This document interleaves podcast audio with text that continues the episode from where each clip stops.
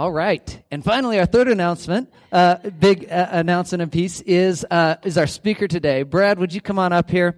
Uh, Brad's my father-in-law. Uh, I am blessed to get to introduce him. Uh, Brad and Estel and uh, Sarah and, and, their other children um, have have lived all over the world. Spent 15 years working in Italy, um, planting churches. After that, they moved to Guinea, West Africa, where for 20 some years 26, 26 years. Uh, they 20 some. 20 some years. They translated the Bible um, into both an unwritten language and, and, a language, obviously, that had no scripture in their language there in Guinea, West Africa. Um, now they have made a transition again, where in Italy, um, they are the sending agents and, and oversight for translation projects throughout all of Africa and the Middle East.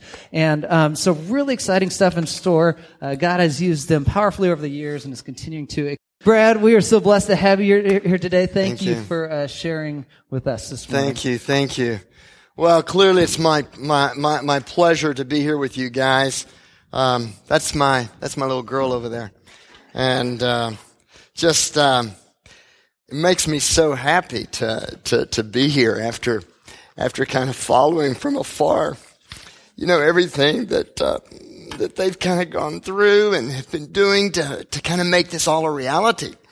And, um, it's just, it's beautiful. It's exciting. I mean, if we don't get out of our boxes sometimes, you know, we're not going to be able to, to, to really follow because we serve a, a good father, but kind of a crazy one, you know? and sometimes he wants to do bizarre things that don't kind of fit into our human imagination because we say, oh, well, I'm this and I'm that, so therefore surely I won't go over there, I won't go do this. Instead, God changes things like that. God changes things like that, but we've got to be willing to get out of the box. We've got to be willing to hear his call. I don't know the Yoder family at all, but how cool to be, to be, to be honored for that particular, that particular thing. And guys, it may be tough sometimes, okay? Because it's kind of really does seem crazy, you know? But yeah, you're not the first ones to think that sometimes these calls of God seem a little crazy, you know? And it just gives me honor as a father to think about my kids and think about um, our life together and our life of, of serving God together. And, um, you know, this whole father thing is a, is a tough metaphor, you know. Uh, for some people, you know, you've had bad experiences. I, I, I, I can't tell you fond memories of my father. And I'm sure that there's many other people in here that kind of have the same story. And, and, and, sometimes when we talk about God the Father, you know, it, it, it's a metaphor. And, and, and sometimes it doesn't quite fit. Sort of like we're adopted into the family, you know. Some people have a, kind of a bad relationship with adoption, you know? So, so you have to get into it. You've got to understand this whole idea that Sarah mentioned of, of God being the real father, the ideal father, the father the way fathers are supposed to be. And uh, it's just beautiful to serve that kind of a father. It's beautiful to be in that kind of relationship. And uh, it's cool for me to get to get to see you guys. I wish I, I knew everybody's story. You know, it would, it would enable me to kind of maybe weave the story that I want to tell into your story, but I don't really know your story. But, uh, I'm very, very excited to be with you.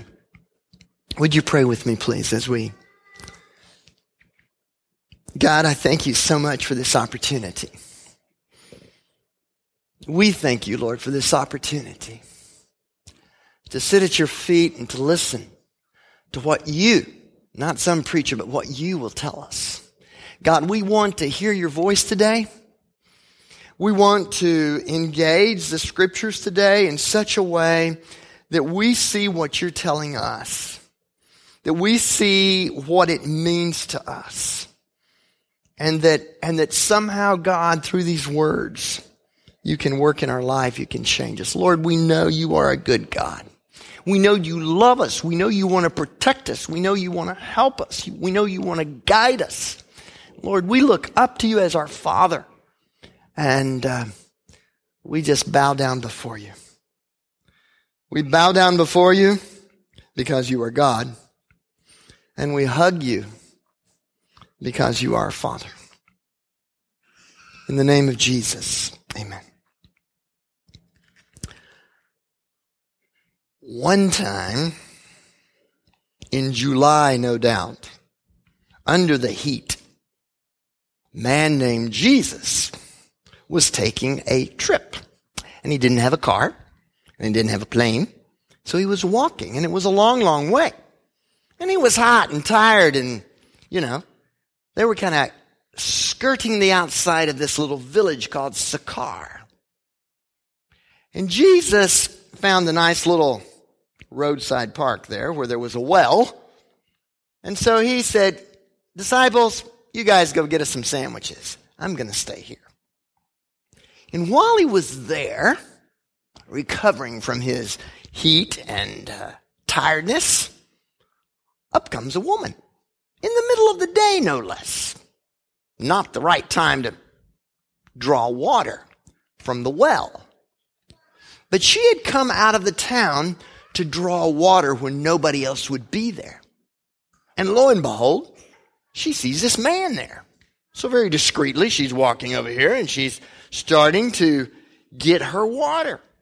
Draw water out of the well. Probably had some jar, probably had some mechanism. Oh, sorry about that. Jacob did that so discreetly. I really appreciate it. And and she was doing her thing without saying a word to Jesus. Okay? Number one, he was a man. Who knows? Kind of freaky. Number two, he was obviously a Jew. Somebody that she didn't associate with because she was a Samaritan. But Jesus said, Excuse me, ma'am when you're getting some water there, could you draw some water for me as well? Because I'm very, very thirsty. Now the woman kind of had to take a position. Whoa, whoa, whoa. What, what do you mean, excuse me, ma'am? What, what are you doing talking to me? I, I'm a Samaritan, you know, and a woman. Jesus doesn't doesn't get rattled. Jesus says, well, yes, I am a Jew. Actually, if you knew who I really was, you would ask me for a gift and I would give you living water. Living water. What on earth does living water mean? And you don't even have a bucket. You know, what do you, who do you think you are? You're going to give me living water and you don't have a bucket. Do you think you're, you think, you think you're some big hotshot? You think you're better than, than our patriarch Jacob, who dug this very well, who actually drank water from this well? Are you bigger than him, you Jew? I'm a Bible translator, so I know how it went down, okay? So that's sort of, it, it's all in the Greek, believe me, all right? and so, so there you go. There you go. She, she, she just can't, she just can't fathom. And Jesus just comes back, calm as a cucumber, and he says, whoa, I, I, I am going, I have living water. I have living water. I have, I have a kind of water that, that could take away your thirst. I have a kind of water that once you drink that water, that water goes down inside of you and creates a spring. A spring that's just overflowing all the time and is always providing for you and taking care of your thirst. I can give you that kind of living water that will be that kind of spring in you and take care of all of your needs. The woman rolled her eyes and said, Sure, right, got it. Really came across a weirdo today. And says, Sure, Go ahead. You know, give me this water. I hate coming to the well and drawing water anyway. Jesus knew that the woman had not understood, really didn't even want to understand his metaphor. And so he gets personal. And he says, Well, you go call your husband, and then I'll give you some water. Uh, I'm not married. Now Jesus rolls his eyes. Sure, you're not married. You're just regularly, habitually sleeping around. You're on number six right now. And all of a sudden, this woman freezes in her tracks. What has just happened? This stranger, this Jew, has come along and, and he knows about me. He, he knows the truth. He knows what, what's really happening in my life. And Jesus, with his sort of statement like that, is kind of probing her and say, okay, you don't want to talk nice. I'm, I'm going to dig a little bit deeper. I want to, I want to go into your life. What this encounter is going to affect your life, your real life, not the life that you're showing somebody, some passerby. It's going to affect your real life. And so the woman doesn't know what to do, but she kind of, she's sharp on her feet, right? So she kind of, I'll ask him a religious question. So obviously here you're a prophet. Uh, prophets go to church. So yeah. Um, there's kind of a controversy going around nowadays between the Jews and Samaritans, and we say we need to be worshiping up on this mountain, and you guys say we need to be worshiping on yours. What do you think? What is your stance? What is your theological position? What's your little doctrine on this? Let's talk at this level and leave my husband's stuff alone. And Jesus doesn't miss a beat. You know, he is Jesus, right? and he says, he says, well, that's really the wrong question. He says that's really the wrong question because a time is coming and has now come when the true worshipers, the, the, the, the real worshipers, the authentic worshipers, the people who really want to know God, who really want to tap in to that supernatural. Those true worshipers, they will worship the Father, the Father, in spirit and truth. In spirit and truth. Spirit, inner man stuff. In spirit and truth, really, authentically.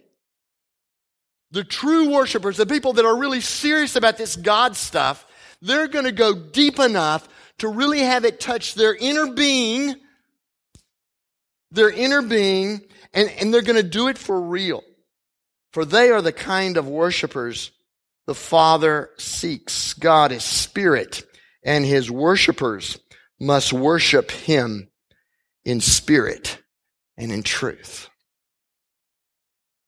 So Jesus comes back and he says, Woman, I don't want to talk religion with you. It doesn't matter if you're on that mountain or that mountain. What matters is what's going on in your heart. Is your connection with God real? Is this really influencing your life? Is this really touching you? Is this really changing you? That's what, that's what he, what he, he proposes. And the woman the woman doesn't engage. She does not engage in conversation. She says something that clearly says, I want out of this. She says, well, when the Messiah comes, he'll tell us. She, she is giving him a total brush off. And then Jesus looks her in the eye and says, that would be me, ma'am. The Messiah. Boom. We don't hear any more about her. She's gone. Beautiful the way biblical narrative literature does all of that, you know? She, she's gone. Disciples come on the scene. Disciples and Jesus are talking. Well, what was that going on? Woman's gone. The woman is gone. The Savior of the world is offering her hope. A woman that has clearly lived a difficult life. I'm not saying a bad life necessarily. I don't know.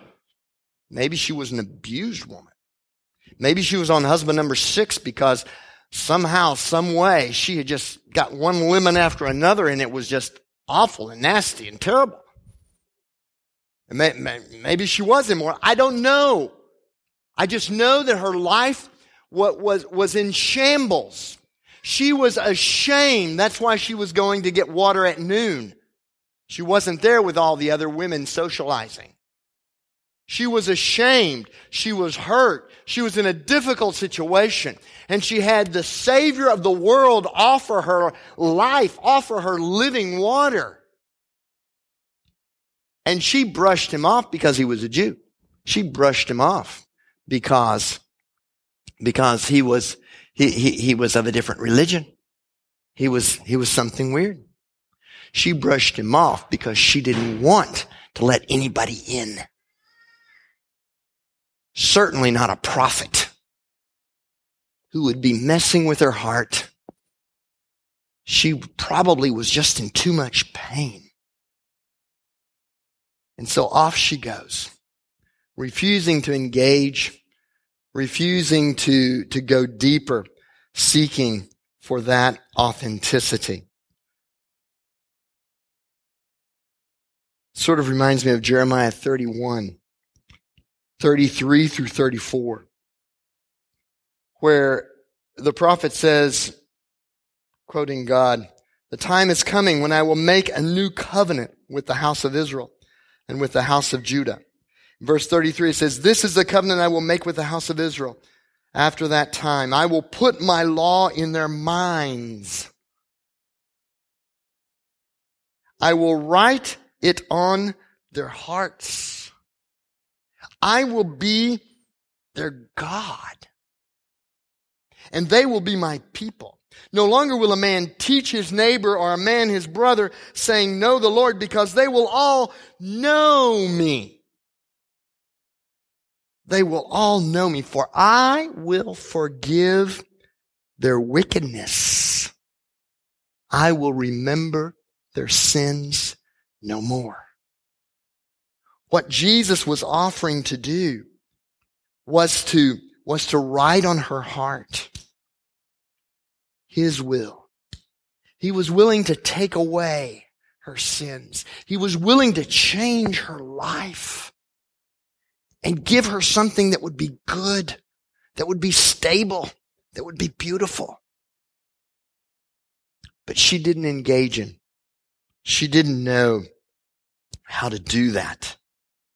She hid behind her lack of authenticity. But that's not the end of the story. We jump to verse 39. And here we learn something. Maybe it was in that time between Sychar and the actual town. Maybe it was as she was going back. Maybe she just started crying and say, how did he actually know that? He had to be a prophet. He was the Messiah. And she remembered maybe Jeremiah 31. Yes, he, he's actually gonna, he actually is able to do what he said he would. Maybe. I don't know. Maybe she just said, Oh man, that was freaky. I don't know what it was. And she gets into town. But I kind of think it was the former. Because when she got into town, she didn't keep this a secret. She started telling people. She started telling people, even though she didn't typically socialize with everybody, she's out there saying, Hey, I met this guy at the well. You're not going to believe what he said. He knew all about me and I've never met the man. How did he know all about me? Is he the Messiah? He said he was. Could it be possible? I mean, she gave a good enough testimony that, that some of the people there in the town were convinced. They were so convinced that they went out to Jesus and they said, come on, please come and stay at our town for a couple of days. We'll put you up. We, we really would like to hear more of what you have to say. And then the text says, uh, verse 41, and because of his words, many more became believers. Because of his words. You see, they had heard her words.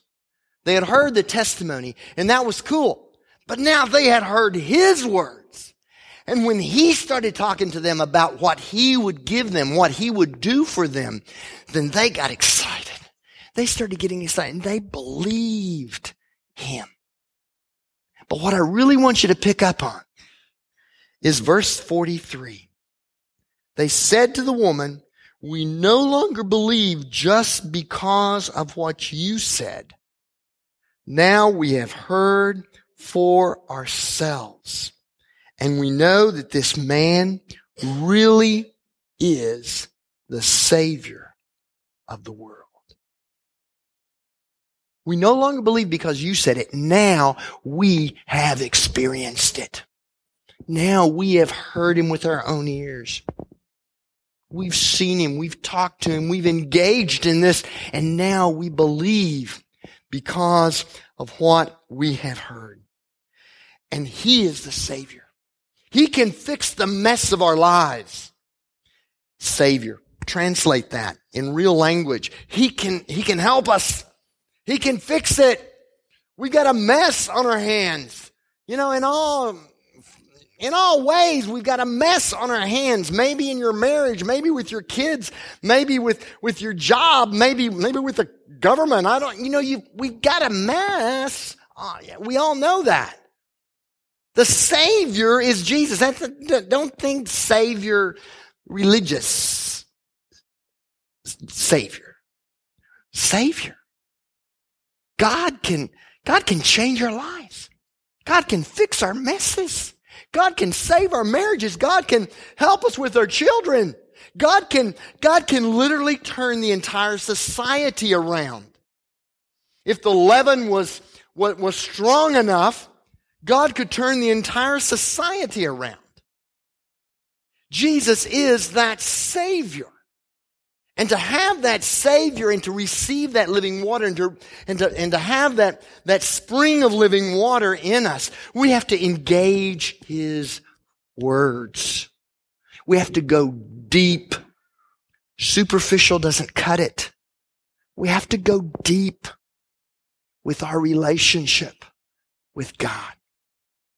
Whether, whether, whether you're not a Christian or whether you've been a Christian for 30 years, that is valid for you. Okay? I mean, you've been a, you've been a Christian for 30 years. Man, that, that's, that's prime time for Satan. You know? I mean, this is boring. This is the same old, same old. I'm in a rut. And Satan says, good, you just stay right there in that rut. You just keep on going to church. I like it when you just keep on going to church, you know, no big deal. But God is saying, let's get out of the rut. Let me do, let me do something amazing in you. Let me, let, let me, let me do something supernatural in you. So that you can shine out to others, so that, so that you can make a difference in this world. So, so that is the promise. And we've got to engage His words. We've got to grapple with His words. We've got to be open to that. We've got to be, be open. Sometimes people aren't even open to, to, to really go deeper. They, they just really aren't open. So, yeah, yeah, right, you're right. We should have more faith, blah, blah, blah, blah, blah. They are closed to the idea, closed to the concept. Hit them over the head with a miracle and it wouldn't change it, you know? Because they've got the door closed. But we, we've got to be open to it. And then we've got to really listen. Okay, that's the engaging part where we're really, we're really listening. This isn't just read some pamphlet. But this is engaging God's words, and that, that happens to be written down in a book called the Bible. Okay? And, and, and really engage God's words and listen intently, deeply. Read the scriptures to try to figure out what on earth does this mean to me? Read the scriptures to really understand what he is saying to me. What kind of promise is he giving me? What kind of command is he giving me? What kind of information is he giving me? I mean, to really connect with the creator of the universe through his word and listen to it. And then to do it. I mean, if you're not going to do it, then you're not going to experience it. You, you don't, you don't get the experience just by exploring and listening to it. You don't, you don't really know what faith is until you put your faith in Him. Okay? I mean, you can talk about faith, but you can, you can talk about obeying the Lordship of Christ, but, but you don't really get it until you do it. It's sort of, it's like that first step. It's sort of like, I would have loved to learn how to swim in the classroom. That's my kind of swimming, you know? Uh, that suits me just right. You know, it was the whole thing of getting in the pool being pushed on down to the end. Oh my word, I'm going to die. You know what I mean? I didn't want to do that. that keep me away from that kind of learning. But that's where you really learn to swim. When you experience that relationship with God, when you really lay it all out in front of Him, when you get down on your knees before Him and, and, and cry, when you really open up and in pure honesty say, God, show me what I need to do to fix my, to fix my, my, my mess. That's when we start really, really learning. And then when he says, well, the first thing you've got to do is you've got to go and you've got to, you've got to forgive your wife or your husband. Whoa, wait a minute. That wasn't in the bargain, was it? I can't really do it. And God says, well, you're just kind of keeping me from doing my miracles. You've got to do it. Go out there and then I will show you amazing things. So we have to grapple with God's word. We've got to engage God's word. The words of God are powerful. John chapter 20 verse 31 says there's a lot of words, but these words have been provided in the gospel so that you can have life the living water, remember? So that you can have life. All right? You don't have to think about heaven, pie in the sky. I mean, that's part of it, but that's not all of it. It's life. It's real life here, the abundant life. A life that truly is happy. A life that truly is full of joy, that truly is at peace. In 2 Timothy chapter 3 verse 16, it says the scriptures that is what is written down. That is God's words that are written down. They are God breathed. God. God is the author. This word, weirdly enough, is actually from God. And it says that it is useful. It's useful to fix us. It will correct you. It will rebuke you. It will train you. It will do all kinds of things. In the end, it will equip you to really have life, a righteous life, a good life, an abundant life. That's all in the Word. And finally, in, in 2 Peter, he says, ah, the words of these prophets, of these inspired people that have been talking. Pay attention to it. It's like a light in the darkness. It says, pay attention to it until that light becomes the morning star in your heart. Pay attention to this, grapple with it, understand it until the morning star. Guess who that is? Jesus. All right? Until Jesus rises in our hearts. Until, until Jesus is where in our heart? Not, not the church building, but in, our heart. He's in relationship with us. Grapple with those words of the prophets until the morning star. It, this is not just a book. This is God's Word. And we must hear it. It is the voice of God. We need to hear the voice of God in our life. And you may say, whoa, don't get weird on me. The voice of God. What do you mean by voice of God? You don't mean the real voice of God. Ugh, I wish we could get over that. I mean, that's not the point. But to, to dialogue with God, to, to have the kind of relationship where I'm hearing what He's saying to me and I'm interacting with that. And He's helping me with my life. The dialogue, the dialogue, the relationship with God. And all I want to say is it's the most amazing thing that you can have is that deep relationship with God. So I encourage you, wherever you're at in your walk, do everything you can to go deeper with God's word. God's word. The Bible, but God's word, what God is telling you. And engage that.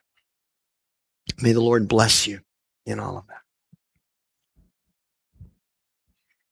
Well, thank you so much. Really appreciate that message, an invitation to know God more, to be in deeper relationship with Him. Thank you uh, again for for that this morning.